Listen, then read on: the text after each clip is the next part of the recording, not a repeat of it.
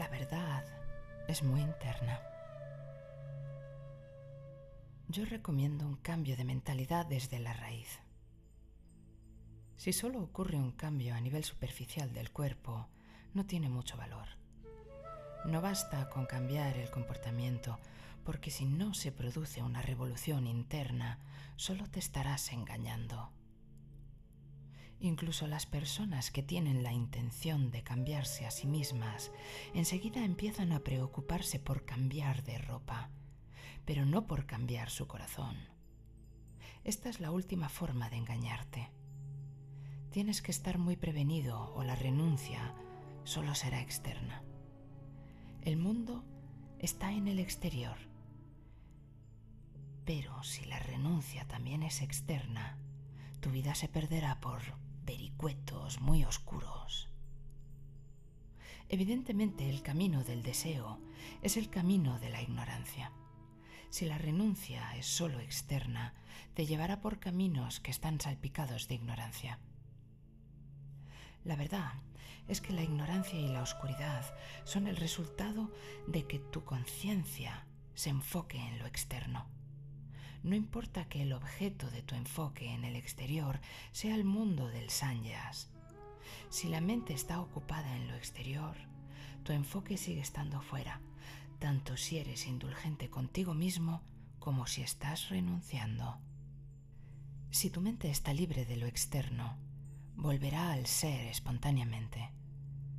El mundo es la falsa noción de que lo exterior dará fruto. El sanias es darse cuenta de la futilidad de lo exterior. Me contaron una historia.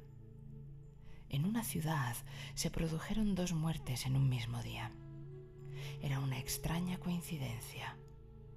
Una de las personas que murió era un yogi y la otra una prostituta. Y los dos dejaron de vivir el mismo día a la misma hora.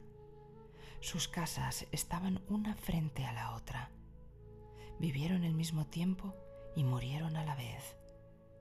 Esta coincidencia sorprendió a toda la ciudad, pero la sorpresa iba a ser aún mayor y solo la conocían el yogi y la prostituta. Al morir, descendieron los mensajeros de la muerte para llevárselos. Sin embargo, se llevaron a la prostituta al cielo y al yogi al infierno. El yogi dijo, Amigos míos, indudablemente debe haber algún error. ¿Os lleváis a la prostituta al cielo y a mí me lleváis al infierno? ¿A qué se debe esta injusticia? ¿A qué se debe esta maldad? Los mensajeros respondieron, No, no, señor, no hay ningún error y tampoco es una injusticia o una maldad. Mira hacia abajo un momento, por favor. El yogi miró hacia la tierra. Allí estaba su cuerpo adornado con flores. Se lo estaban llevando en procesión. Siguiendo el ritmo de un tambor, miles de personas transportaban su cuerpo a las escalinatas de la orilla del río. En ellas habían preparado una pira de madera de sándalo. Al otro lado de la carretera yacía el cadáver de la prostituta. No había ido nadie ni siquiera para llevarse el cuerpo, de modo que los buitres y los perros se lo estaban comiendo. Cuando lo vio, el yogi dijo, la gente de la tierra es mucho más justa. Los mensajeros le dijeron, esto ocurre porque la gente de la tierra solo sabe lo que hay fuera, no alcanzan a ver más allá del cuerpo en cambio, la verdadera cuestión no es el cuerpo, sino la mente. Aunque fueras San Yasin, en tu cuerpo, ¿qué había en tu mente? ¿No amó esta siempre a esa prostituta? ¿No tenías siempre en la mente la idea de que la maravillosa música y baile que había en su casa eran muy divertidos y de que en tu vida no había placer? Y por otro lado, estaba la prostituta que pensaba constantemente en lo dichosa que debía ser la vida del yogi. Por la noche, cuando tú salmodiabas los cantos devocionales, ella lloraba perdida en sus emociones. Por un lado, tu ego iba engrosándose por el hecho de ser Sanyasin y por otro, ella se volvía cada vez más humilde por la tortura de sus pecados. Tú te ibas endureciendo por tu supuesta sabiduría y ella se iba ablandando porque sabía que era ignorante. Al final, lo único que quedaba era tu personalidad comida por el ego y la de ella libre del ego. En el momento de la muerte, tú tenías ego y deseos, en cambio ella no tenía ninguna de las dos cosas.